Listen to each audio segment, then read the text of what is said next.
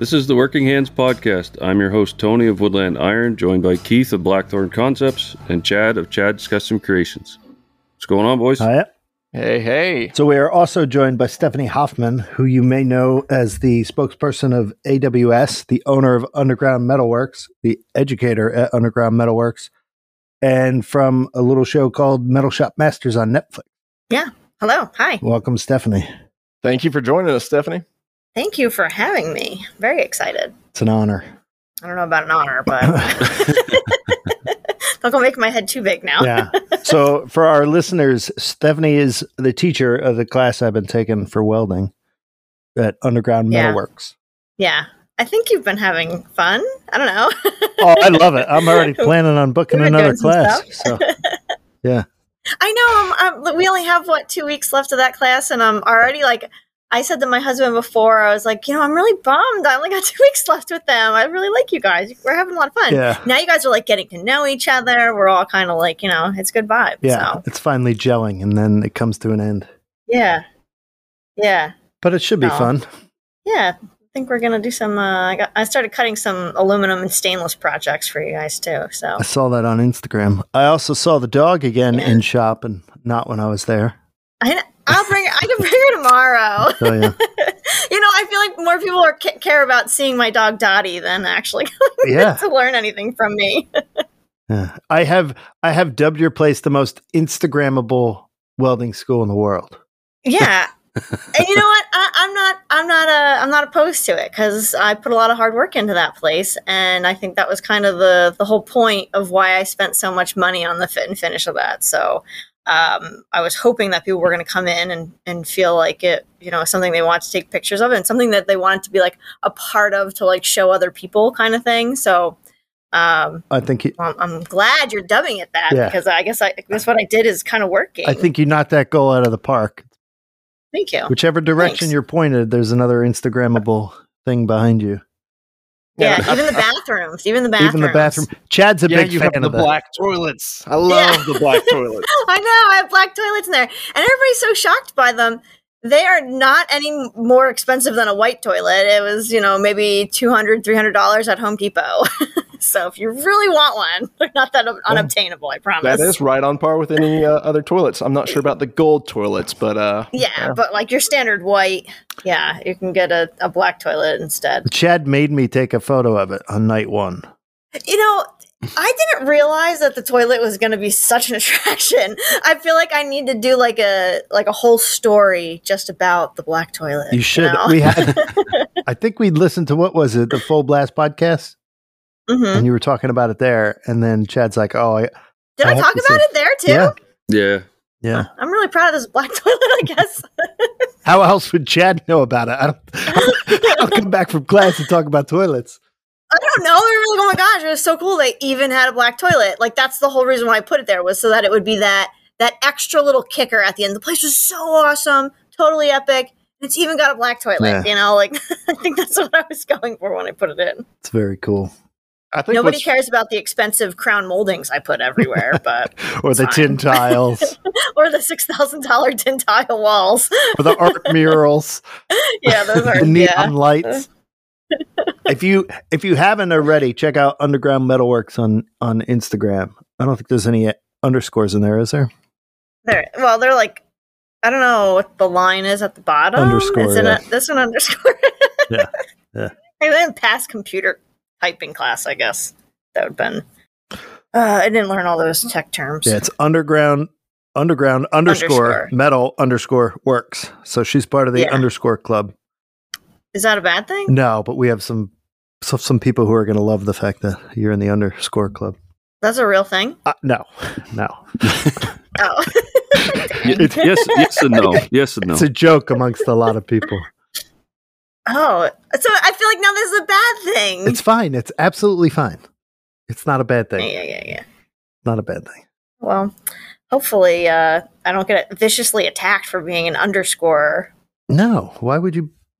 It's it's it's attacked. it's Instagram. This is the internet. People put it in once, hit follow, and never think about it again. It means absolutely nothing. You know, I came up with that. I didn't.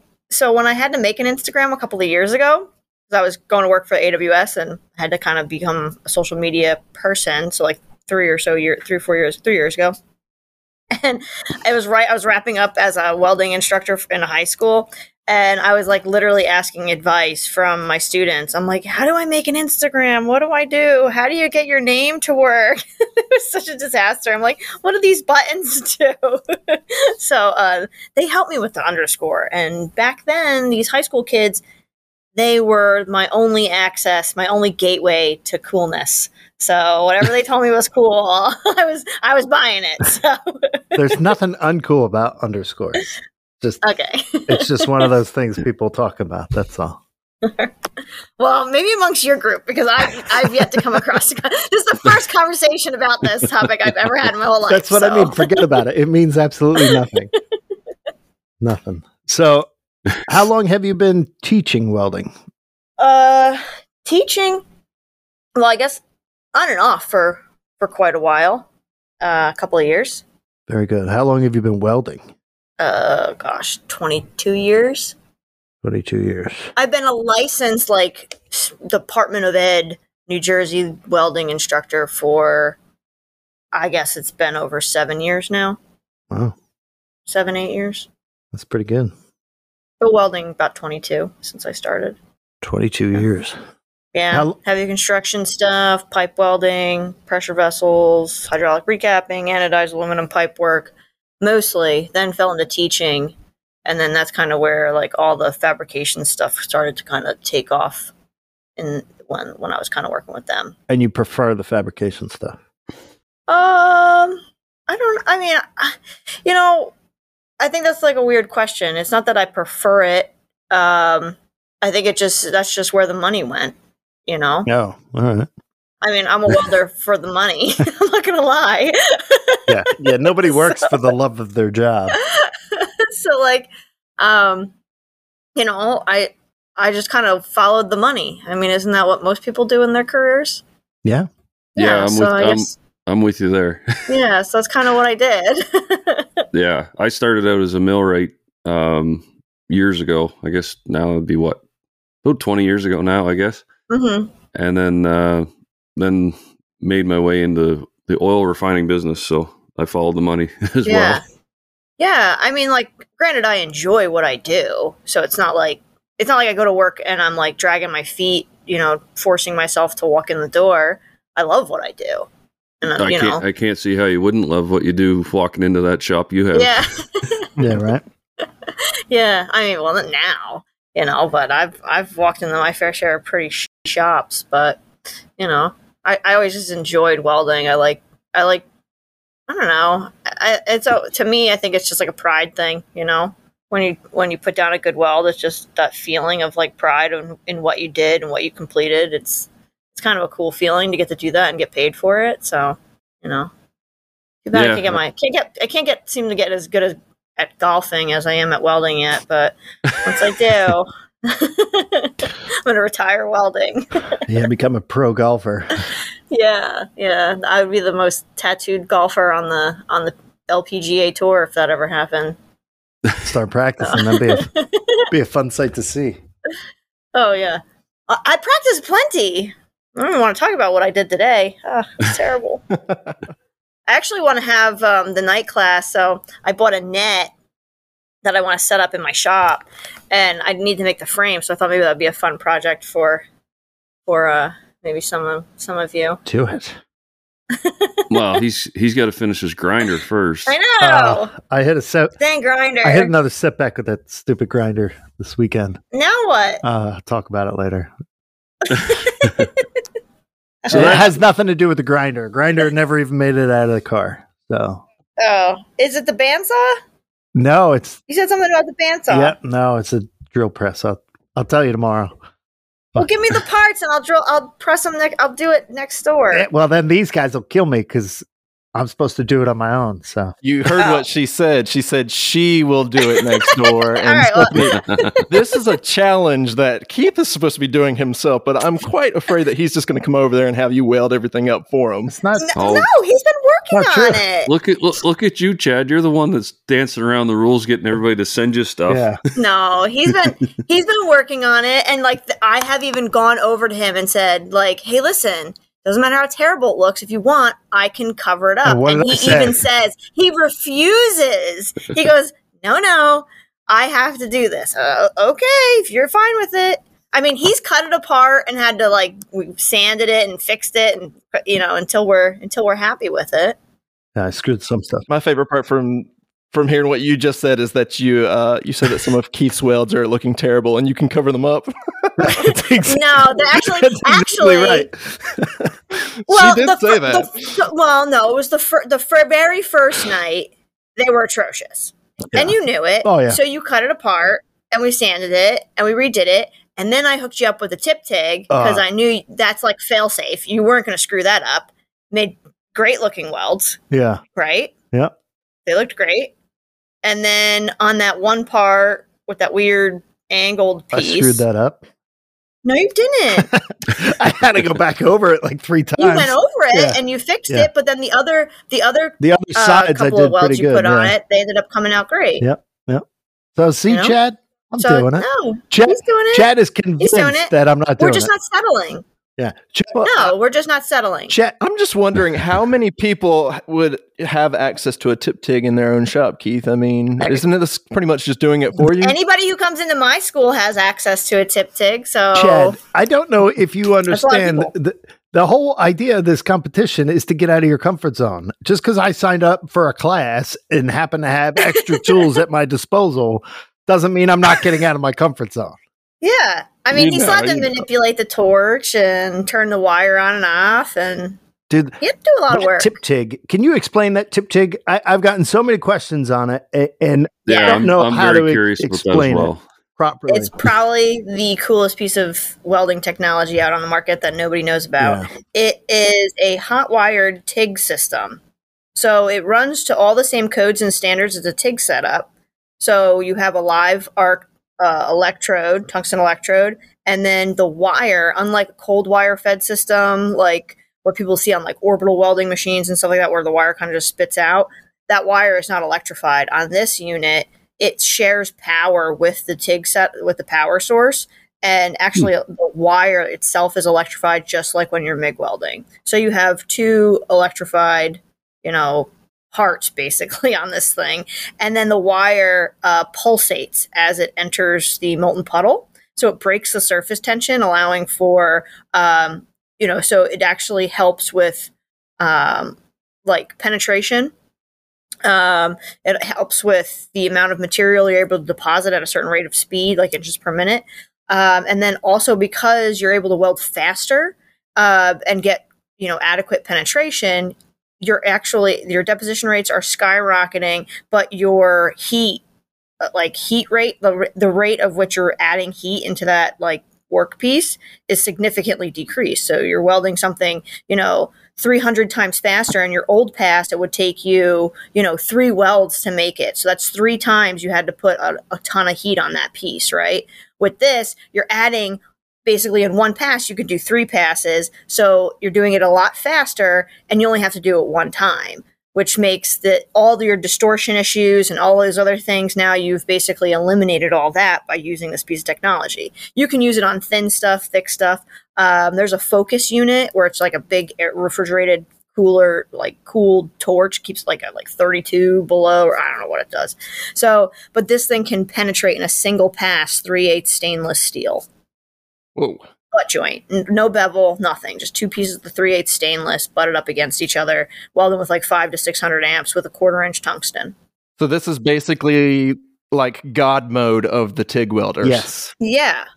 So it's just it's a pretty incredible piece of technology. No one else has it yet because it's still pretty new. It's been out. It's been out actually longer than you would think, um, but really it's been like kind of be flooding into the market and becoming more accessible to you know small to medium sized job fab shops and stuff like that. Mhm. Um, and it's not just for like thick applications. People use it on like thin aluminum and stainless, like thin gauge stainless and stuff like that. But so like Could you use it on like a sheet metal thin?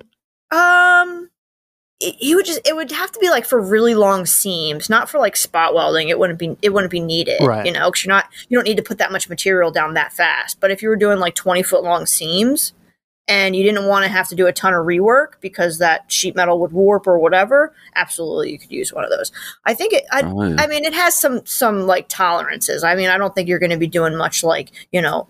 24 or thinner gauge, you know, sheet metals, Right. but you know, stuff that's like super thin. What But- I found interesting after doing it and using it was I felt, even though watching you the TIG weld and doing it a hundred times in class, but when I went back to do it after using the tip TIG, I don't know, I felt like I knew what I was doing more than when I didn't use the tip TIG. Like before I had used well the tip because i TIG. feel like the tip tig the only thing you're that wire is, is you know filling a puddle as if you were actually like putting in you know manual filler right. but you're not focused on it now so now that filler action is happening but you're more focused on what the puddle is doing and the movement of the torch and the feeling of the torch in your hand rather than thinking about the torch in one hand and trying to add filler at the right tempo and not hitting your tungsten and making sure you don't get burned back on your filler and like all this other stuff that's going on with that. So I think yeah, it definitely probably could help out with that. I mean, I think you're just just gives you a chance to really kind of grasp the mechanics of reading a puddle. Yeah, watching think the puddle, rather I think, than- yeah.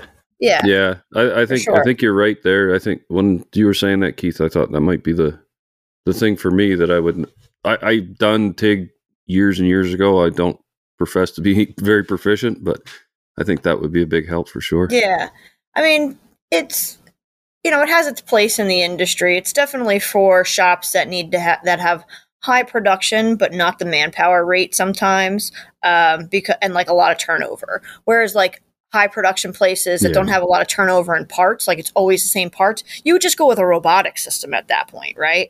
But with this, Oh yeah. you're basically it has the same speed and all that other stuff that you could get out of a robotic system without being a robot being able to adapt it and use it on in different positions and with various materials all you have to do is just change out the wire in it you know like you can run anything with it so you can do stainless aluminum carbon steel copper you know you could uh, all types of stuff with it so like um, it's a it's a super versatile piece of equipment for for like high high volume, you know, high turnover type job shops. But um, especially now with the demand, you have we have such high demands of of needing products and needing to get stuff completed and manufactured in certain you know crunch times, and we just don't have the manpower to to have people do it that fast. So this thing definitely is uh, can be a, a huge time saver and money saver for a lot of companies. So hopefully more people start seeing it now that I'll be uh, messing around with it pretty often. So.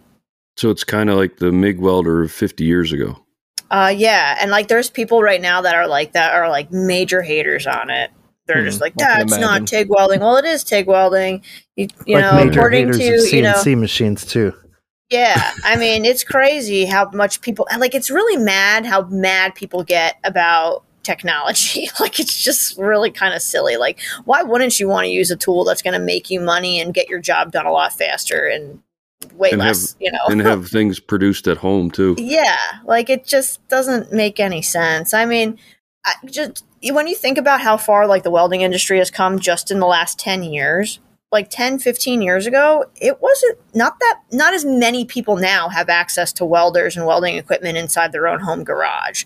Like, you know, when I started welding 20 years ago, like it was an anomaly for somebody to have a decent welder in their garage. And forget a multi-purpose wel- a multi-process welder definitely not happening in somebody's house you know? Like it was either you had just a stick welder or you had some piece of junk flux core welder right? And that was like there was like no in between back then. Like i used to work on cars and stuff and it was like I, if i couldn't bring it to work or couldn't bring it into my votech or something like that i wasn't getting it welded. Or if i didn't know somebody to give it to to take it to so they could take it to work with them and weld it you know? Like nowadays people can have TIG welders in their garages. People can have MIG welders or multi-process machines, and you can get these things for under a thousand dollars. You know, before it was like seven thousand dollars for a TIG welder. You were lucky. You know, Yeah. so it's pretty cool to see how how how much has changed in the welding industry and to hear people like still hating on it, like hating on new technology. But it's like you had where were your gripes when all of a sudden welding machines became, you know, the technology in them got, you know affordable to people at home? And what about when when now all of a sudden these machines can do three processes you know? And it's just like it's just so funny how people you know pick pick random things to get pissed off about. But i think it's a pretty cool system. A lot of people are naive to what tip tig is. They just think it's a cold wire system and, and don't understand how impressive it is. I so mean is a cold wires system like that popular? Is it Mhm. out there? Like Oh yeah, I mean in industry because a lot of people use it for like orbital welds and stuff like that, but it doesn't have so, So- like that system doesn't have the same deposition rates, and so like What- this a tip tig because it's got an electrified wire in it, you can put more wire in it faster because the wire is going to melt and consume. Whereas if it was cold wire, you can only put in as much wire like just regular TIG welding because that wire isn't going to ever get hot enough. You'd have to sit there and like melt your puddle forever to like glob that much wire in, you know? right. Oh, okay, so the the the cold wire system, you have to heat the wire before you can deposit it, kind of thing. Like you're going to take. Well, you're putting it in just like you would the two man, the, like the two handed. Yeah, it's it's going to take he- heat out of the puddle. Yeah, so you can't jack up your feed rate all the way, or else your wire isn't going to consume into that. Like the rate of travel for your torch and everything like that, like it just it wouldn't make sense to to jack up your your wire feed rate on a cold wire system because the wire would never like get hot enough at the rate of speed it needs to to melt and consume into the puddle correctly.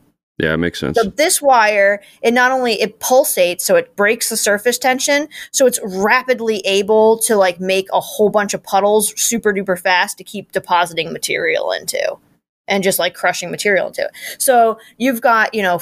400% faster deposition rates. So the rate of which you're able to deposit materials is 400% faster than a standard TIG system.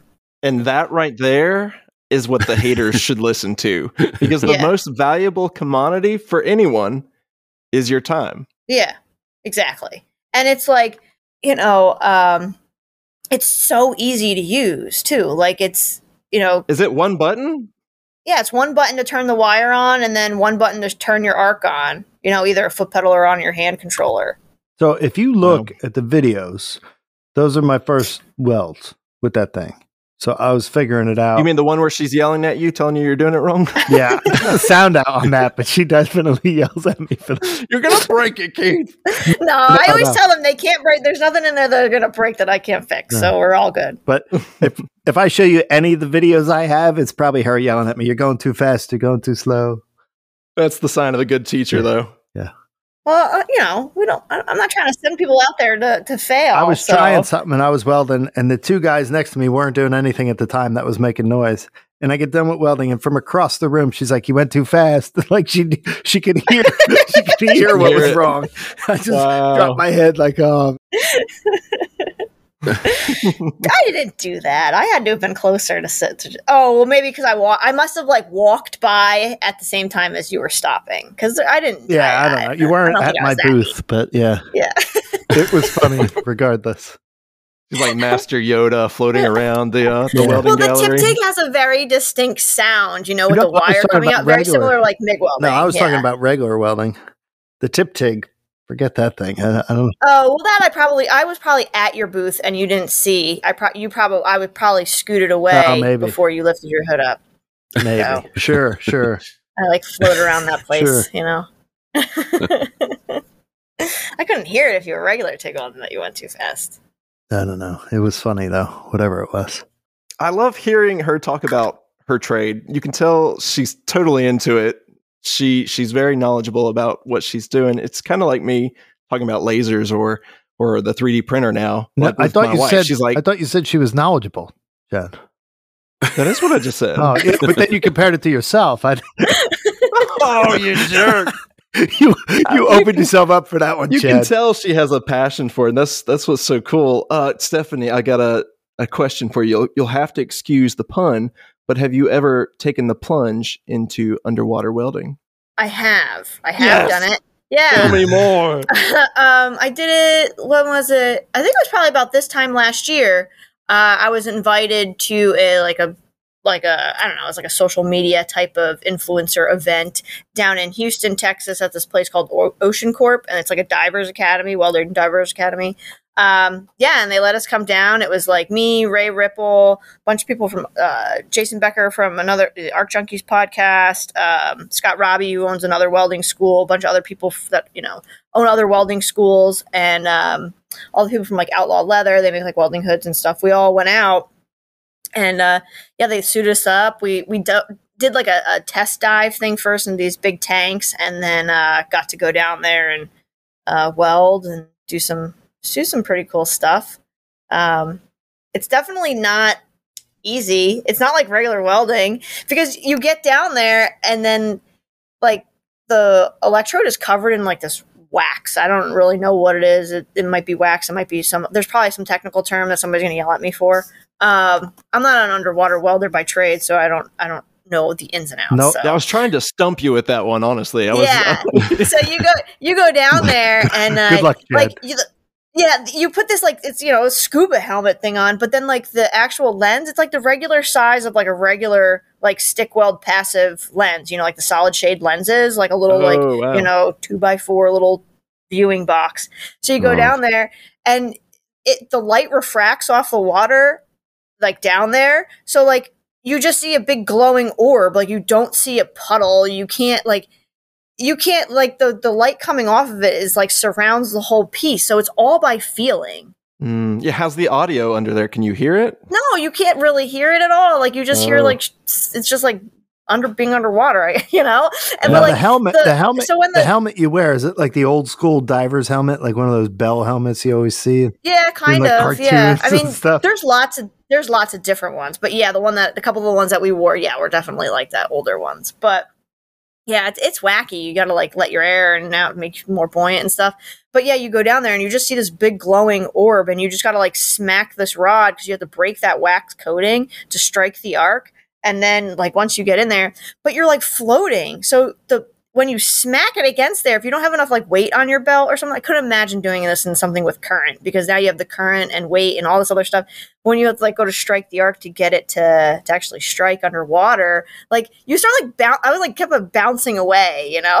It's Mhm. like ah i feel like you'd like hop back but then you bounce away and you, your arc breaks and it's like you can't see where you're going or anything. And then the more you're welding in the area especially in these tanks the darker and cloudier the welder starts to get. It's just like it's a wild experience but uh How many i wasn't how many underground or underwater welders are there? There can't be that many. No, there's a lot. So, like, here's the thing with underwater welding it's not like you don't go into work every day, nine to five, you know, however many days a year you work and weld underwater all day, every day. That's just not real. Um, that's a huge, like, misconception with um, being an underwater welder. You are a diver first, a- and, like, you do, like, recovery and stuff like that. And, you know, you want to fix things down underwater before you have to pull stuff topside, all that. But, you know, you're a diver first, and there you could be quote an underwater welder and gone through this whole school and this whole program. You work for a contractor, and you're part of a big team, and maybe one or two of those guys on this whole you know 10 20 person team on these ships is actually ever going to go down there and dive and you can work on this boat for years oh, Okay. you know so like there's communication people there's people that have to like do all the tethering and all that other stuff. Um, there's a lot that goes into it you know?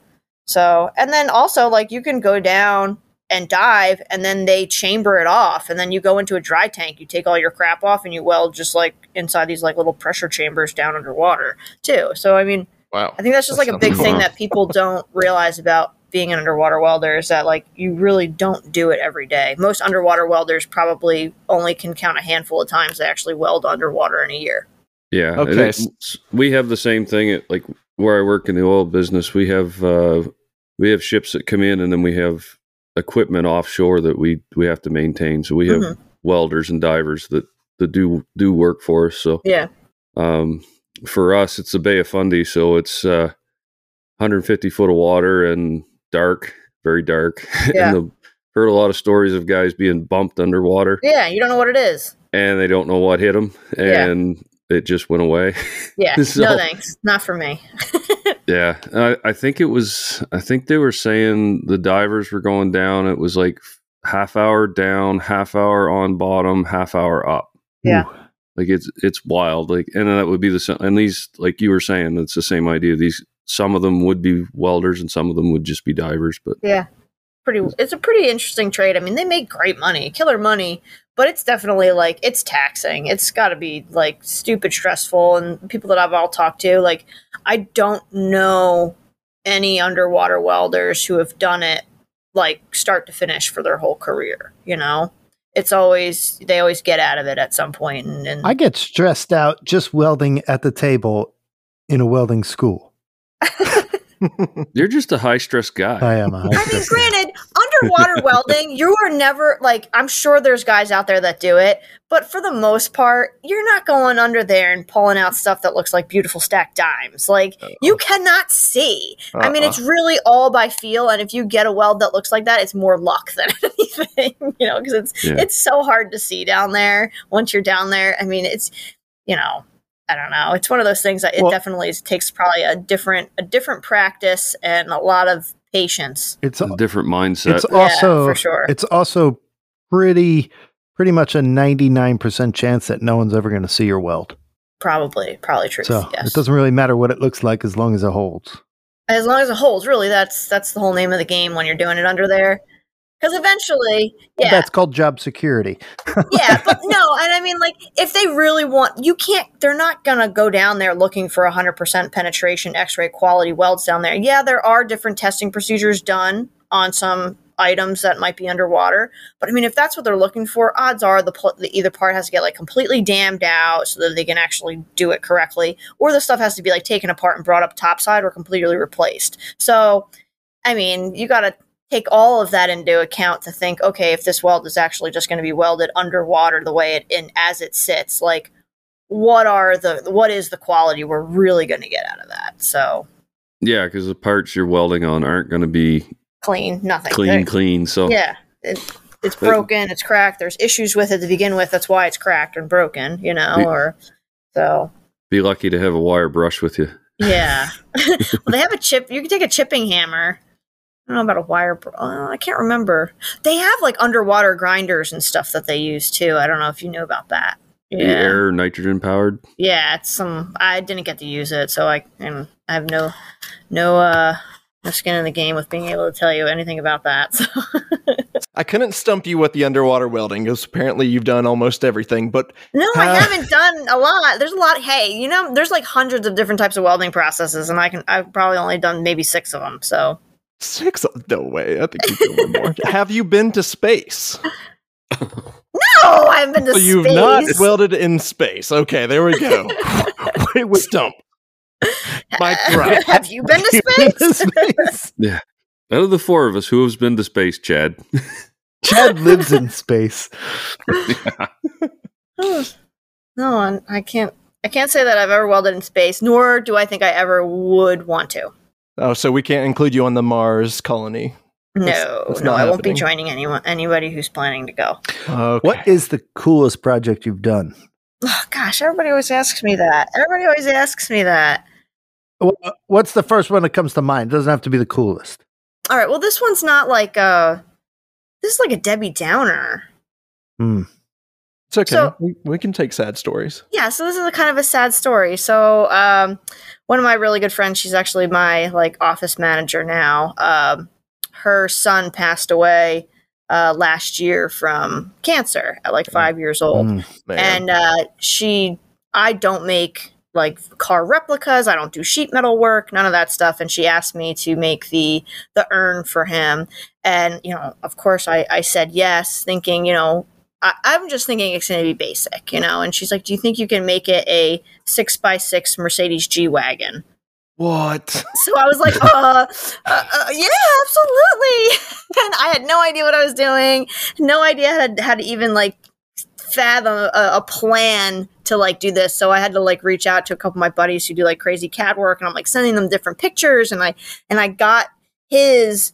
He had like an RC car of of this, and uh, so she let me borrow that to get like fr- references on and and like kind of do scaling off of it and stuff. And so that was probably the the coolest, most um, I guess like special things and most challenging. So that thing is like all encompassing, most challenging.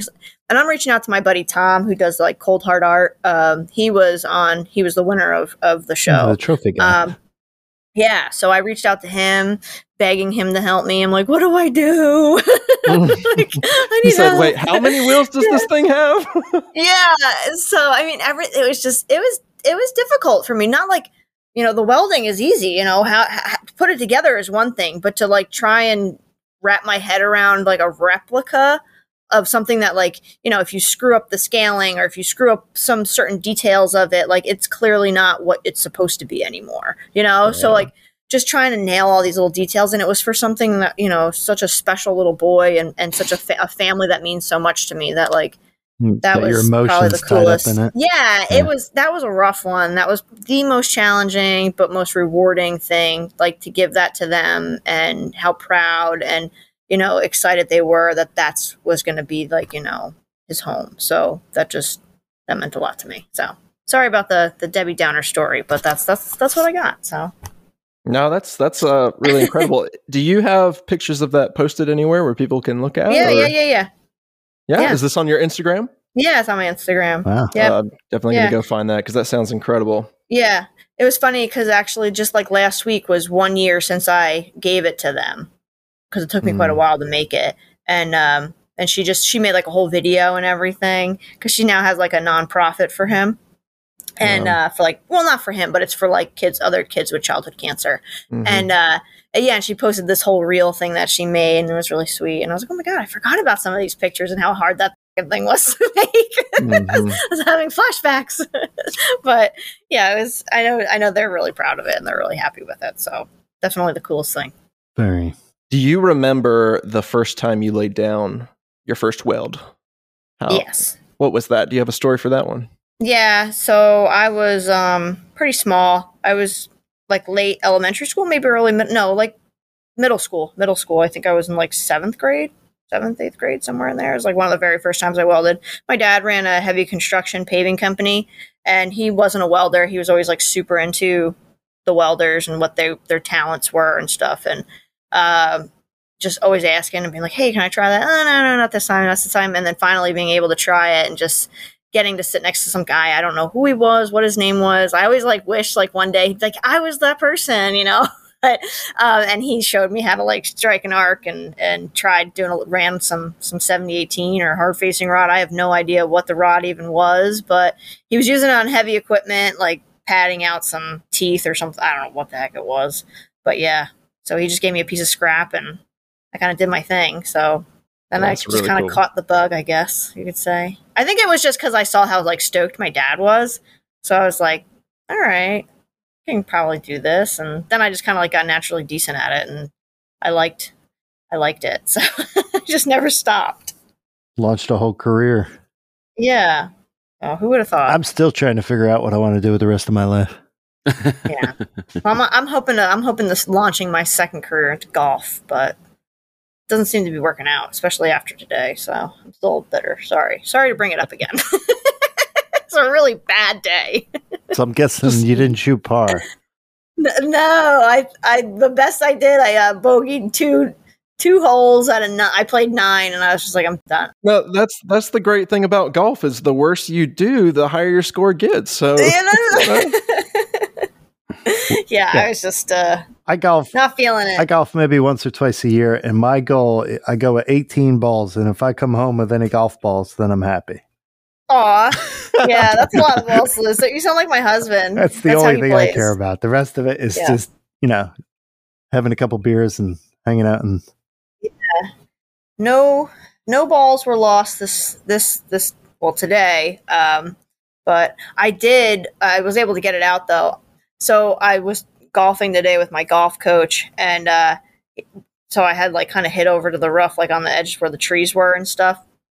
And so he said, "Oh, hit it over that way. Let's get it into the fairway. Aim it towards that porta potty on the other side of the fairway, but like up, like towards the hole more. So was, I got this big crazy angle. So I just blast it, and he didn't want me to hit the porta potty. And what do I do? I just crush the porta potty, and the ball gets lodged Yes. underneath the porta potty. I'm Like, give me a break! After I just like, I was just like so mad. I was just over it, just totally over it. But No, I you should be the- proud of yourself for nailing it like that. yeah, he's like, he's like, well, I guess you did what you were told. I was like, yeah, but it's just, I was like, Some- what are the odds? some disoriented guy comes out and is like, "What the heck was that?" yeah. I craved it, but yeah, whatever. I mean, I it was it was it was a nice iron shot, a couple hundred, y- well, not a couple hundred yards. It was like a hundred and 110 or 115 yards or something like that. But yeah, but just didn't do what I wanted it to do, and then I had to take relief, and eh, whatever. All right, enough about golf. I'm sorry, boring everybody. Don't take it so seriously. You're- Just enjoy You're gonna. Yeah. that's what everybody says, but it's not that easy to do. Especially like I'm playing because now I'm trying to work on like my scoring and stuff for tournaments. This this is going to be my first year doing tournaments, so um, I, I don't know. I'm just taking it very seriously. I'm. Sp- it's not like I'm just going out there and doing this for fun. Yeah, you're really making a go at it, right? Yeah. Yeah. So like I, I'm not just you know I'm not wasting my time paying this guy 75 bucks an hour. So Ooh. he's my pal though. My husband laughs at me. He's like, you know, all your friends are now on your payroll. Like, I'm like, oh yeah, I'm going out golfing. He's like, with your friend, right? And I was like, shut up, we're friends now. Yeah. Yeah. He's like, yeah, of course he's gonna let you call him this your friend when you're paying it. like when I'm on tour, I drag my poor tour manager Andre around with me, and uh, my husband always says like, "Oh yeah, and I'm sure Andre's your friend, right? Like he's not on your payroll either." is he?" Like stop it! Uh, It's really terrible. it's I have fantastic. no friend. Anybody want to hang out and be my friend? it's an open invitation. I'm just kidding. Jeez, Louise, please don't box Yeah. me. I have, yeah, I play golf about jokes once a year. Paul. Just once a year. You got to do better than that. You got to do better than that. Nah, just the guys from work decide to go out every now and again. And my biggest problem is I, I have a tendency to just grip and rip, and then I end up with a huge slice. Yeah, right just- into the trees. Oh, it's so bad. You just got to turn your wrist. Are you hooking right? Uh, yeah, it's going to the right. Yeah. So you just so if you roll your up, so the hand, if you're righty, your left hand, roll that one in towards the Yeah. right. Close More. the club face a bit. Yeah. So close it up a little bit. I still I've done that too, and it's still it's it's my for me it's it's not hand position or the club face. It's my swing. I have a tendency to inside out Yeah. or Where are outside you in. Out. Where are you from? So I was actually going to say Tony is our resident Canadian. So do you think it would help if he brought a golf club rather than bringing the hockey stick? Happy Gilmore up there. yeah. Right. That Well, I'm would a be fun. I'm a goalie, so it not, doesn't really work. What what part of don't have- Canada are you in? I'm on the East Coast. I'm in New Brunswick. Where where is that? Like by Maine? It's above Maine, right? Yeah. Maine. Okay. Yeah, Oh, so I wasn't on Maine. I wasn't that like terribly off when I said that. Yeah. So right. I think it's really cool that you you're you're able to balance your your workload. Like I know with the underground metalworks, it's it's become this really big, huge thing. How hard is it for you to give some of the responsibilities of your business away to where you can step out and start pursuing hobbies like golf? Like how did you do that? Oh, I don't feel like I do a very good job of giving any responsibility away. um, like I have, I have Audrey, and uh, she's like a lifesaver. But she, you know, she does all the emails and, and phone calls and website stuff and inventory and p- making sure things are getting paid for and everything else. Um, so like that's a huge help. Um, you know, and I don't know. I guess it's it. I don't know. I just do it. I mean, I I- don't let people um like I'll hire people for certain jobs to like help me out with that stuff, but um I'm very uh, nitpicky about certain things, so I definitely don't let people do as much as I probably should. Um, and you know, I got to Mhm. get better at that. I did. I do have other instructors that are going to start teaching classes now at the school, so that'll start helping me with having a little bit more time for other stuff. But I don't really have a choice because I also tour for the American Welding Society, you know, 14 plus weeks a year. So, um, you know, I don't have a choice once summertime comes and I'm gone and I need other people to, to really take over certain things. So, Rick is one of them, right? yeah, Rick, So, Rick, yep.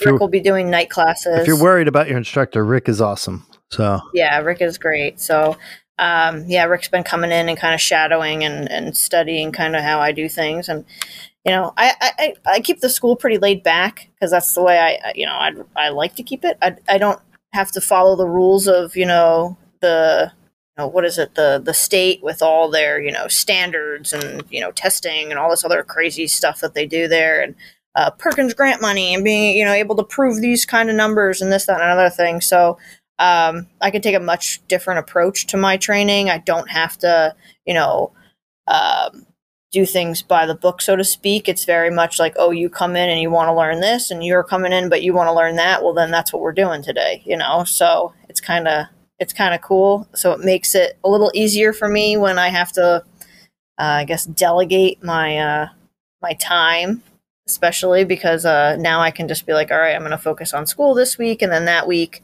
I'm going to focus on you know these builds that I have going on for you know this business or that business. Except, so except for that um, one student you got who brings in a his own tool to weld up in the middle of class. Yeah, no.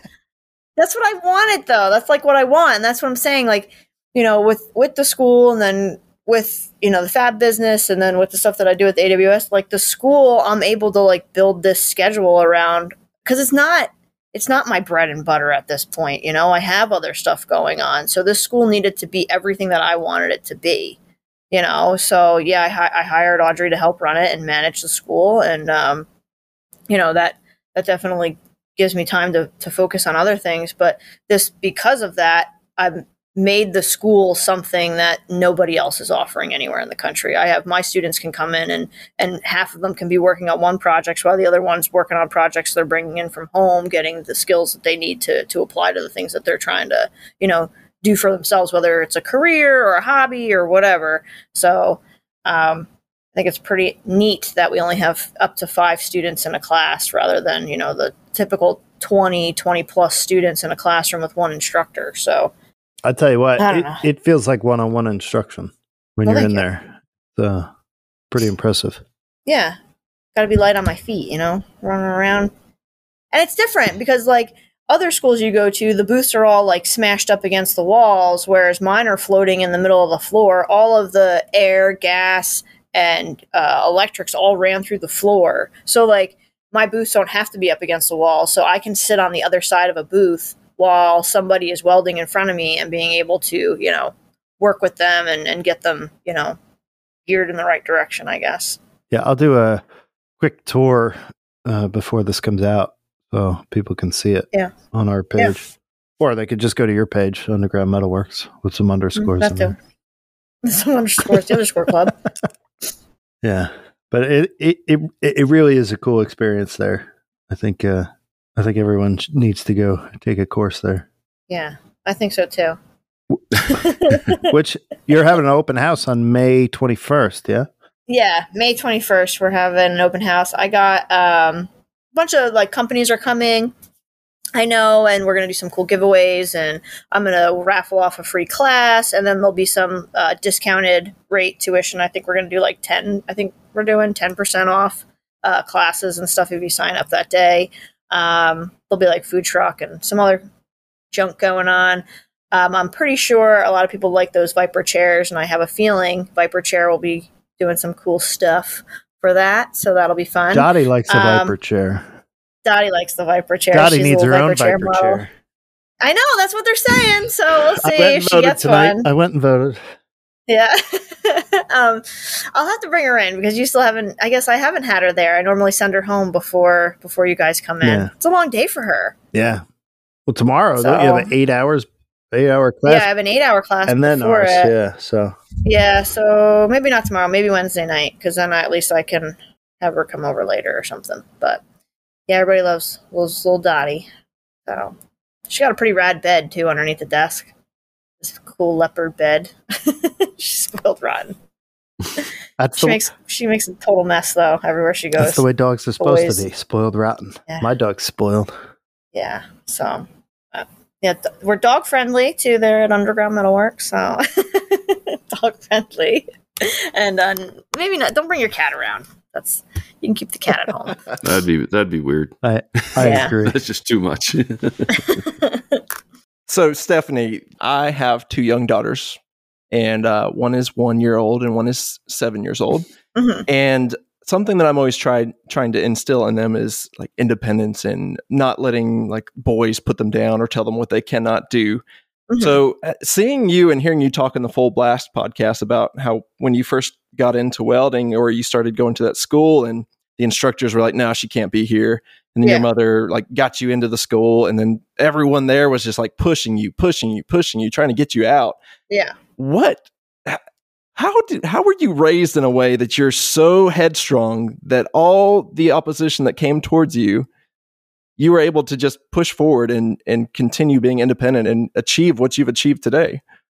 I don't know. I think I think that's just the Irish in me that uh just very strong, strong-willed, Yeah. hard-headed people. Um, you know, and I don't know. I guess my you know my family was always super encouraging. My mom, my dad, and they never told me I couldn't do something. And I had two older brothers who were you know made me a little tough around you know around the edges. And I don't know. I guess I mean there was plenty of times where I wanted to quit and wanted to say, you know what, you win. I'm just done.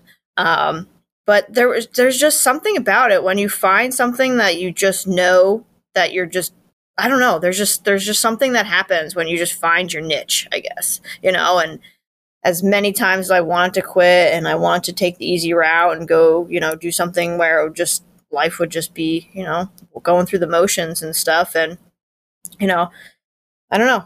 Just decided that was just not gonna I was just not gonna settle for that. I was not gonna settle for uh, you know, anything less than what I thought I deserved and what I deserved was to be well respected welder. So Do you think that what opposition is what drove you to be at the top of your game now?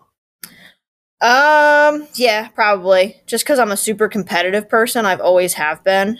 Uh, um, you know, again, I had two older brothers, and I always was trying to, you know, fight, fight to stay alive with them too.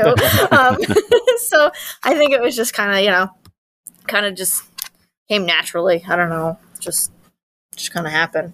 So you, had the passion for it, but on top of that, you also had a supportive family who was willing to to come along w- with you on the ride. Yeah, for sure. Yeah. That's I mean, I have to owe my I owe my mom a lot of credit, you know, for pushing to get me into that program because I think if she didn't, I probably would have went a different route. You know, I don't even know what that would have looked like. I probably honestly, I think if it wasn't for welding and feeling like that became my identity. I became, you know, oh, that that weird welder girl, that welder girl, that welder girl, you know, and then the the tattooed welder girl that it turned into, you know, the girl with all the tattoos, the one who welds.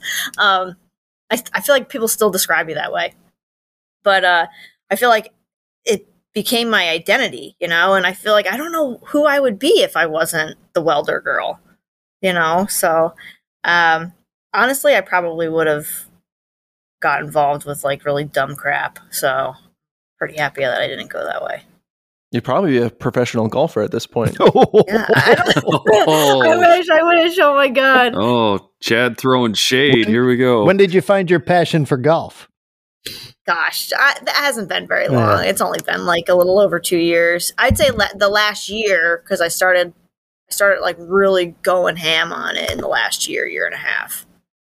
So when you're on tour, do you get to bring your golf clubs? And I bring them everywhere. yes, awesome. Yeah. so that's cool. That's something you can do while you're out on tour. Oh yeah, and if I forget my golf clubs, I'll grab like I make so I have my driver and my tour manager and I'll make them like find me random objects around like whatever event so that I can pretend to swing it like broom handles and like random crap and I'm like, "Can we break this? Can we cut this down?" and I'll just stand in there and like pretend I'm you know, just practice swing and yeah, just work on my form, my f- my footwork, all that stuff and yeah, they think I'm totally nuts and I'm always like, "Is there a Top Golf nearby?" Or I'm like, Andre, let's go golfing. And Andre's like, I'll just drive the cart. So I really, really hope you make it because I feel like the golf crowd doesn't see you coming at all. Like when No, you get there, I- they're not going to expect that. yeah, absolutely. But I I am not that good. I have some I have a lot of work to do before I could even you know, it's pure physics and body mechanics too. I mean, I'm four foot eleven. So most professional women golfers are, you know, five eight or taller. So they just have like naturally that swing. They're going to get a lot more speed out of their swing than I'll ever be able to get out of. Which you know, my swing speed versus my distance, you know, they do kind of work hand in hand. So I mean, right now my drives are, you know, on average 170 yards or so. So I mean, But Do they have tattoos? I they prob they might. Can they lay a nice bead? Yeah, No. I mean, I can make my I can make my own putters and my own wedges, and then you know, go uh go uh play some golf. Not many of them can probably do that either. Nope, they sure can't. Uh, yeah, I, I I don't think it's in the cards for me hitting the LPGA tour anytime soon. But I'm gonna keep pretending like it's maybe maybe gonna be a reality one day. If it happens, I'll tune in and I'll actually Yeah. watch it. Oh my gosh, if that happens, jeez Louise, I think I think everyone's gonna watch Things might be flying. Yeah. soon. It's gonna happen. It's just a matter of when. Uh, I mean, I would just like to get like you know, just like uh, what is that? When you like broad like a broadcaster for golf, like just get a golf show. That, I'd be good with that. Do it. Just talking about golf. Have you ever watched the show Holey Moley? No. Miniature golf show with Rob Riggle? What? You got to watch it. It's freaking I like hysterical. Rob Riggle, Oh my god, it's and I, I it's love like Peter miniature Pan's golf. funny. But I, It's I'm- it's like you know like uh most extreme elimination challenge or wipeout any of those shows. oh, Yeah, yeah. yeah. It's like that, like that with mini golf, and then Rob Riggle as a ah, commentator. fantastic. Oh, that sounds hysterical. it's the best. This is I think they've done like three seasons. Yeah, I think they've done three seasons. Yeah, yeah. so good. I'd be a disaster. It'd have to be a R-rated TV show. Well, I mean, like I'm like I'm just striving for just to get on that show at this point. You know. Do it. You know what's crazy? So on my show, on the Netflix show, some like the the mobile, the turns, the motors they used were the some of the same motors for some of the obstacles on Holey Moley. And I only I forget how I found this out, but I was ta- me and Jo, uh, Jo Koy, we were talking about golf one day, and I was telling him, "Oh, we got to go golfing. Let's golf. Let's golf." Because he's like, he said he was starting to learn, you know, some golf. And one of the guys overheard and like, "Hey, do you know?" Um, I think his name was Connor uh, Connor it used to be the challenge director for that show. And I was like, what? So I became his like best buddy. He brought me in holey moley golf balls. And then you want to hear the craziest part of this story? Yeah. I start talking about how I uh Jon Lovitz.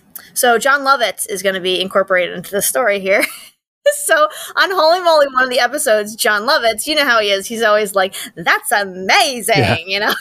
so like very weird delivery of like talking, and uh so I'm talking about Holey Moley, and they bring me in these Holey Moley golf balls, and they're telling me how the mobiles, the motors for the mobiles were from Holey Moley set, and the whole time I'm just like, Connor, get me on Holey Moley. I want to be on Holey Moley. I better get on Holey Moley. He's like, I'm not allowed to pick the contestants. You can't like, you can't even say my name because you're not going to get on because of just knowing me. And I was like, whatever.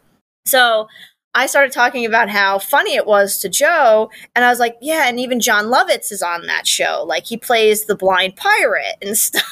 and he has to hit this ball, and it's hysterical.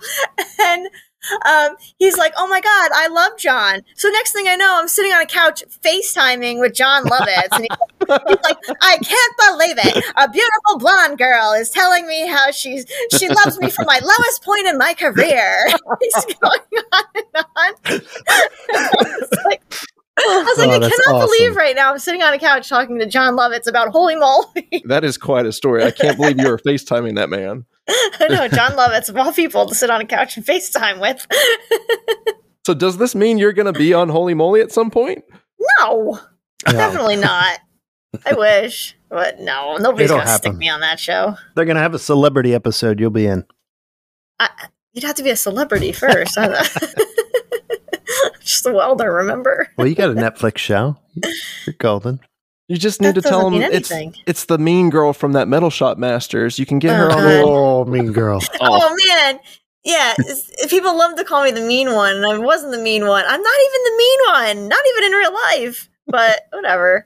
I, I Um, really am just picking fun at you. I watched all of Metal Shop Masters, and I did not get that vibe from you. You Oh, sang, you seemed like a very mature, smart, uh, constructive criticism kind of person as, All right. as a judge on Well, there. I'll So take you came across well to me. Everything. Chad isn't. You know, so today, another golf story. So I was on the golf course today, and Here the drink go. girl, like the beer cart, comes over, and she's like, "Hey, I watched your show." So Chris, my golf coach, she's like, "Oh, so what do you think? Did she think she was mean?" And she's like, "No, I didn't think she was mean. I just don't think you just don't look the same in person." And I was like, "I don't know what that's supposed to say." What does that mean? I was like, "All right, thanks." All right, whatever. Well, see you later. People are so weird sometimes. Like, like I, I, I know she didn't mean anything by it, but at the same time, I like I just spent the whole rest of the that whole hole just being like, I wonder what she meant by that. Just trying to get you off your game. yeah, I was like, what the heck, lady? Just give me my drinks and leave me alone. Yeah, right. Well, no tip for her. No tip. yeah, right. Well, Stephanie, you might find this interesting. While you were gone, me and Tony started to Google whether or not you can weld in space, and we found out you actually can weld in space. It's it's Oh. possible. I'm not surprised. I feel Oh. like you can you can weld anywhere. Are there interstellar welders? Have they done it? Yes, they say I it's actually know. difficult because it's harder to control the temperatures up there. Astronauts are doing this. Yeah. Yes. Yeah. It's not like they're they're sending like, you know, the guy who just got his 6G certification up to space. They have to be like astronauts. There's a little bit more training involved, huh?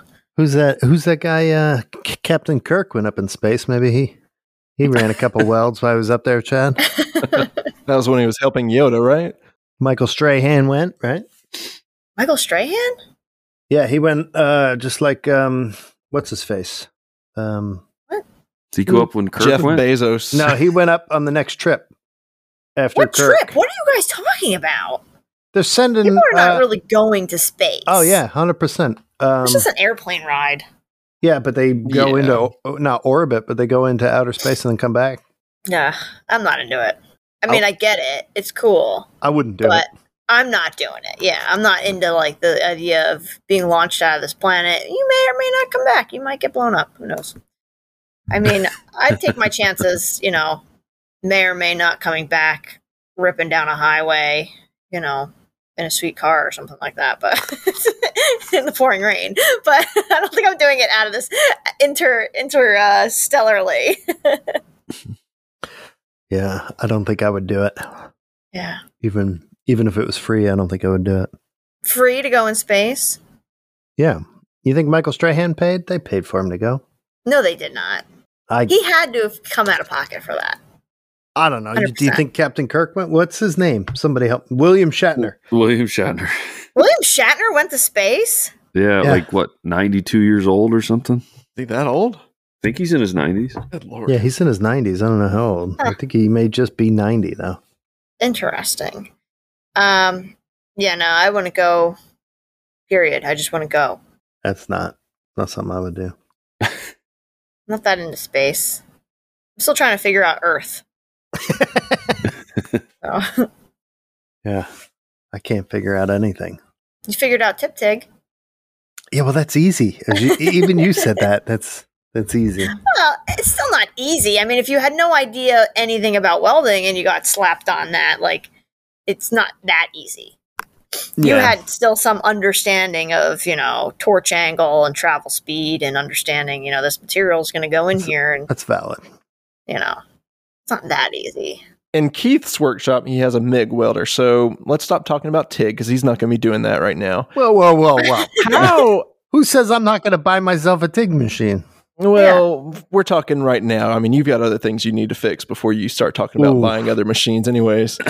So, It's getting, it's getting dirty, Chad. Wait for the after show. how is his MIG looking in class? What does he need to work on? i I mean he was doing all right Just all right, huh? You don't have to hold back. yeah i mean for what we were we've been doing yeah he was doing pretty good i mean he had a couple of moments a few moments but Has he figured out his angle for the tip? He's working on it Hmm. Working on Speed? There's not there's not an ounce of me anywhere that would say I'm a good welder. Well, you should you're be. not a bad you- welder. You will, But I there is 100% every ounce of me, Chad, says I'm a better welder than you. hey, I'm gonna bust out the Harbor Freight MIG welder, and we're we're gonna have a little challenge here. Let's I think do we're gonna have we're gonna have a throwdown at Maker Camp. there we go. Let me get my robots to come weld for me. No, that won't work. But yeah, They won't travel that far. I'm getting better. But, but the MIG, I, we're getting better I think I think the MIG will go easier now that I'm learning TIG. I know they're completely different, but yeah I think it's easier once you do the other one to go back. yeah because you're you don't have uh, just like the tip tig you don't have as much to focus on Right. Yeah, but you still need to understand, you know, work angle, travel angle, arc gap, travel speed, puddle manipulation, all that stuff. It's a lot of things. I always found TIG easier. Anytime. Well, because it's a little bit it's a little bit colder of a, the way you that puddle. It's not as you know, not as like fierce of an arc. You know, so it's a little bit easier to control sometimes. But yeah, and some people most, like it. most of the stuff I did was food. Like when I was a mechanic, it was all food grade stuff. Yeah. So it was all stainless Yeah, and thin. So it was, you know, everything was well under 70 amps kind of Yeah. thing. So like reading a TIG puddle, it's just such a smaller. It's a very like you can. I feel like the puddle is just more um like formed, I guess you could say. Whereas like MIG welding or stick welding, it's just, it's such a molten. Like I don't know how to explain it. It's, it's more, it's more active. Yeah, it's very active, and it's sometimes it's it's a, it's kind of distracting It can be kind of hard to read if you're not used to you know reading that type of puddle, and it's so bright. Whereas you know TIG welding, it, the puddle just has different qualities to it. So I think maybe that that also plays its hand into like you're learning those the things like arc gap and travel angle because that travel angle a little bit of travel angle or work angle differences you know because you're not comfortable and you're not sliding your whole arm and you're trying to work with your wrist and you're twisting your wrist and the wrist is lifting the arc gap and you know changing your work angle and all that stuff is happening um, i feel like it's it's a lot more noticeable when you're TIG welding because you have that hard point of a tungsten sticking out of it and you can really see the distance from the tip of that tungsten to that molten pool and the angle of which that tungsten's pointing and stuff like that. Whereas like MIG welding you're not really seeing that the same. Same with stick welding. So i think definitely when it comes to learning to read and manipulate a puddle i think TIG welding definitely has it covered. I just think it's Yeah. definitely a harder process to learn because you have to control your own amperage you have to control your torch you can't you have to manually feed the filler wire different materials and different thicknesses and different joints the puddle has to be manipulated with the torch a little bit differently so there's so much more that happens with TIG welding. So I like to start people with MIG welding, which a lot of places love to start with TIG, uh, stick welding for some reason. And I feel like stick welding is one of those things that's like, it makes you, um, Angry. you know, instantly angry. yes. And it's like, Yeah. why would like I feel like you're just setting somebody up and everybody's like, oh well they gotta be tough if they want to be in this industry. It's like, no, why don't you give them a fighting Yeah. chance when we start so that they at least they can understand what it is they're looking for so that when they do pick up a stick rod. And nowadays the cost of stick rods and the waste that goes along with stick rods is like, why would you want to start somebody there? You're just literally th- throwing money away. yeah. I'd rather so, start with MIG welding that has no real waste. They're not like the odds of them really screwing this up is is pretty slim if they have anybody who knows what they're talking about showing them. You know, and then they're able to build that confidence, understand what the puddle's supposed to look like, reading and manipulating, and then you can take them to the more challenging things. That's kind of how I've I've found that it works best for anybody. I don't feel like going in there and just like just running in, meeting somebody and kicking them in the and then walking away. You know, like that, that's basically what you're doing to these people, right? So I'm like, I'm not trying to do that to anybody. I want them to come in and have a positive experience. So I sl- I sit them down and do MIG welding. for me, when I started, like, so I went and did a, like a pre-employment type course when I was like 18 or 19. And the welding portion of the course we did, uh, they started with oxy, oxyacetylene. Yeah. So that's how we kind of learned like puddle control and, and things like that. So it made it, I found that it was really easy to learn from that point. And Yeah. then I think we started with stick after that, but it kind of, it kind of worked out pretty well. Yeah. But then they no TIG whatsoever in the course. And then Yeah. I get out into industry and they're like, yeah, you want to try TIG welding? I'm like, okay, what do we do? And then they're like, ah, it's kind of like oxyacetylene. And then I was like, Yeah.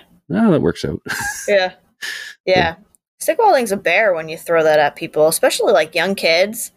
I feel like if you're going to have a, a young kid coming in to weld for the first time, like, don't we want to encourage that, not discourage that? And I feel like slapping a stick rod in their hand if they're never used it before, I feel like the arc itself and everything that goes on with it, with the spatter and stuff, that's very intimidating, you know? And like, Yeah. it's already a very intimidating trade between between the tools we have to use, the materials we're working with, how hot everything is. You know, I feel like we got to at least throw them a, uh, like you know a little bit of a softball when we first want to introduce welding to them. So that's a, a big parenting tip. Don't don't just expect your kid don't put your kid in oversized clothing and a helmet that barely gets on their kid on their head and you know gloves that th- they can't feel anything in because they're so big and then expect your kid to like want to come out there and stick weld with you. It's just you're crazy. You're just straight Yeah. up crazy. No, you're you're right because I can remember like my first experiences with it and watching like my father do it in his shop, and then the rod would stick, and then you're trying to pull like it's still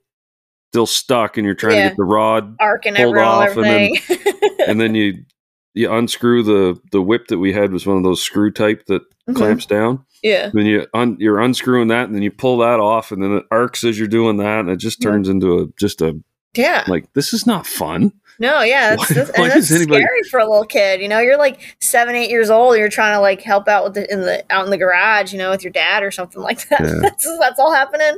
You know, from for my daughter, it was all about like just getting her used to the sounds. You know, when I started bringing her out into the shop when she was like five, six years old. You know, Hmm. giving her a little like electric palm sander, you know, to, un, you know, and while other stuff was going on in the shop, and she'd sand metal, and and then you know, showing her like the plasma cutter and TIG welding, kind of like soft introducing these things to her, and you know, it worked out a lot better for me than uh, just trying to shove her in there and be like, here, you're gonna do something just because it has the cooler arcs and sparks, but it's terrifying for you know a six year old or seven year old. But Is she into it now though? um, I mean, she knows how to do it. She's pretty. She can TIG weld. She can MIG weld. She can plasma cut. Um, but I wouldn't say she's into it. She's thirteen. Hmm. She's not into anything mom's into. yeah, I'm like the most uncool person on the planet. She like doesn't even want to be seen with me, pretty much. So yeah. And then I Um, mean, she's I- in middle school, so her little the kids that are friends with her, like they'll they'll follow me on social media, and some of the boys they say some pretty um inappropriate things to my poor little daughter, and Oh, she, no. she just doesn't want to hear it. So she wants she just wants me nowhere around. so, yeah. I'm like, oh gosh, feel bad, Yeah, but Thirteen year old kids don't hold back. no. Yeah. So she's just not into having anything to do with me these days. Unfortunately, it hurts my heart, but I've know. got two. I've got two daughters myself. I've got a four.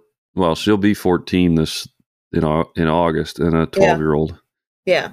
They uh they think the podcast is cool, but they don't want to do it. They don't want anything to do with my shop. yeah, yeah. yeah, I don't know what happened. Like the last time she came out in the shop was probably like two year a year or two ago. And um we're working on a piece and I had to like drag her out just for some pictures and some video and then she's like, Can I just go inside now? Oh, okay. Yeah. So, you know, she did her little part and that was it. So no. She'll do it if I ask. It's the age.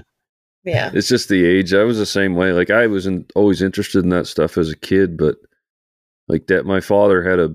Uh, he was a lo- logging business as when I was growing up. So we are he was always fixing on old dozers and old trucks and stuff Yeah. like that. So it was um, there was always that stuff around. But when I was, I don't know, up until about eighteen, I really didn't. I really didn't want to be anywhere near it. hmm That, that was work. I didn't want to work. Yeah. yeah, I know. And I, then- I I don't think she has any any desire and she's not I don't think she's going to be a welder.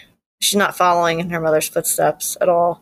Yeah, Nothing even technically remotely skilled trades I don't think she's going to be doing. Yet. Yeah. I, I think I no, surprised. I just think it's it's a hard it, she's just it's just She- not her. She may follow in her mom's footsteps when she becomes a pro golfer. No, she she doesn't even she, she she used to again. That was another thing she liked to do with me. She's like the golf now. She doesn't want to golf with me now. Her one friend started to get into golf, so she asked me today. She's like, "Can we do lessons together?" I'm like, "What about when I used to take your lessons and you don't want to do it anymore? Now your friend wants to do it. Now suddenly it's cool. What the hell?" Yeah, I get the same thing. So I I power lift as well. So one my youngest now, she's like, "Can I do that too?" Because one Yeah. of her One of her One- friends. one of her co one of her coaches or well yeah one of the coaches he's uh his daughter started to do it and then she's like can i do it i'm like Yeah. yeah if you want to Yeah, but you got to commit to it exactly. That's what I just told her. I said, "If you're going to do it, you're going to do it this time." You know, yeah because I was taking her to lessons with me, and she didn't want to go to lessons with me anymore. So yeah that's the biggest thing we've done with with our girls is that no matter what they want to do we're willing to let them do it but when they commit they commit like yeah, if they're going to play a sport they're going to play it for that season that season. and they're going to commit to that season and then if they don't want to play after the season's done that's great but you're going to commit to the you're going to make that commitment and play Yeah, I do the same thing with her. If Yeah. you know, she was all bummed because she was in chorus this year. You know, chorus is no longer cool. So now suddenly she doesn't like chorus and she needs to be in the other class with all of her other friends. So it's just like, you know, trying to keep up with the Joneses with her these days. So love her dearly. She's a sweetheart. But yeah, skill trades are not going to be her things. Yeah. Yeah, I, I, you know, but they can Like- sing along to the TikToks, but Yeah. yeah, teenagers. It's like when we were in school, drama club wasn't necessarily cool, but everyone looked up to every actor and actress. Yeah. But, you know, I mean, everybody says they'll come back eventually. So maybe, maybe she'll come back. I'm going to be like, remember that time when you were little and you used to stand in the kitchen and you would tell me, I'm never going to leave you, mommy. I love you so much. You're always going to be my best friend. You know, I w- for every, every day, I wish I had that on record, you know? Uh, It'll be back. so I'm like hoping maybe one day she'll, she'll want to come back. But yeah. the only time she wants to hang out is if I'm uh, taking her to the mall to buy her stuff. That's about it. You know.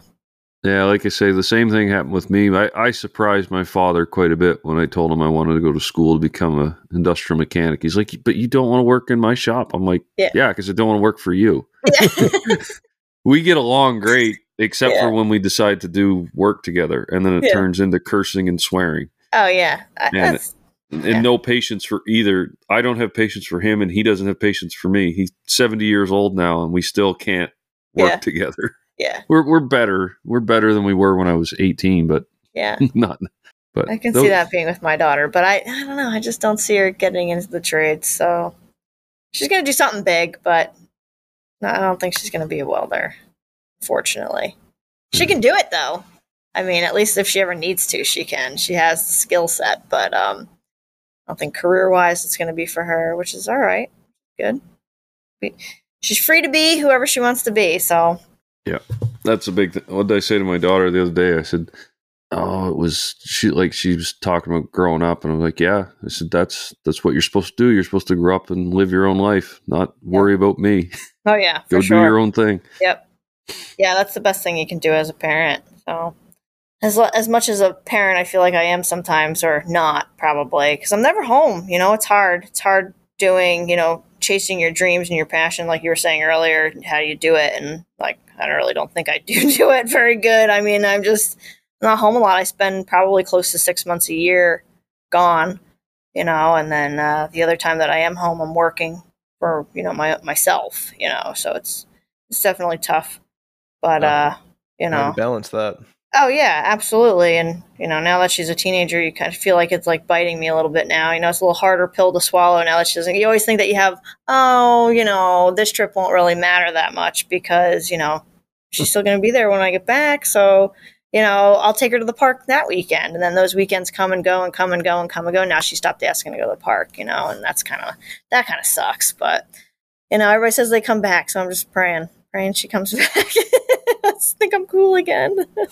She will. She, She will. will. And and that a big part of that, I mean, she's learning a lot of independence, which I think is is very important for girls in this Oh, day yeah. and age to learn. So Oh, that's yeah. a good thing. Yeah, she's she's definitely got a good hand, head on her shoulders. She's an awesome little kid. No, she's not a little kid anymore. She's 13. she's taller than me. I don't even know what I'm saying. she's legitimately taller than me, which is not hard to do. So, but yeah, she's very proud of that too. She loves to stand next to people and like and like stand next to me and like show people. She's like, "Look, I'm taller than mommy now," and I, Yeah, my Look, my I'll girls. your ass. Get out of my face. Yeah, my girls do that to, to my girlfriend. She's like, of course, I'm not with their mother, but with my my girlfriend's only five foot two, and both girls are taller than her now. So they they just love it. My youngest just passed her the other day, and it was like the month leading up to her passing her in height was like every day she'd come by and she'd be like, "Am I taller yet? Am I taller yet?" Mm-hmm. so they had some fun with that. But my oldest now, she's she's almost as tall as me, and I'm like five eleven, so yeah. she's getting up there. Yeah. Ugh. Kids. Glad I only had one though. I don't think I could do I could do multiple. Oh my gosh. And you have you have two girls?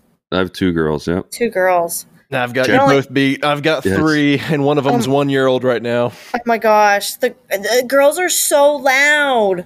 like my daughter brings, she bring one friend over, and it sounds like there's 19 of them in a room, just screeching and screaming and giggling, and oh my Well, gosh, the girls- decibel. Girls are easier at the younger ages than Yeah. the teenagers. Like the being a teenager gets tougher, and Yeah. then I think they're easier after that. But boy, Yeah, boys, what I think are a mess the whole time. Yeah, um, that's what my mom says. I have two older brothers and a younger sister, so there's four of us. My mom always said that. She's like, the boys were like harder when they were younger because they just never sat still, and that when they got older, they were a little easier. And the, and the we were, me and my sister were a handful when we were older, but great when we were little. So. Yeah, that's that's what I got from my mother as well. Well, we want to thank you for coming on. It was a good well, time. thank you for having me. This was amazing. No, but we would like to thank our sponsor, Saburrtooth. You can go to saburrtooth.com and use the code WH for all your carving burrs. So if you want to find Stephanie, you can find her at underground underscore metal underscore works or under, underground metal works on all your socials, right? You're on TikTok, Instagram. Yeah. Are you on YouTube? Yes. YouTube, all underground metalworks, right? Yeah, I think so. If you want to take some of the best courses in welding, you could take that at Underground Metalworks here in New Jersey. Look that up. Book a class. Um, there's even a hotel stay, correct? Yeah, yeah. We got the Blue Creek Inn. It's about a mile away. I think it's like ninety nine dollars for the night, and they don't charge tax if you tell them that you're coming to Underground Metalworks. Those sound like my kind of people right there. It's a cool area if you want to book whatever. There's, it's close to the beach and stuff on the Jersey Shore. So Yep. that's worth it. If you want to find Chad, he's across all your socials at Chad's Custom Creations. Tony's at Woodland Iron. I'm at Blackthorn Concepts. The collective three of us are at Working Hands Podcast on Instagram or at gmail.com. And with that, go to the after show. Bye. Later. Make what you fear.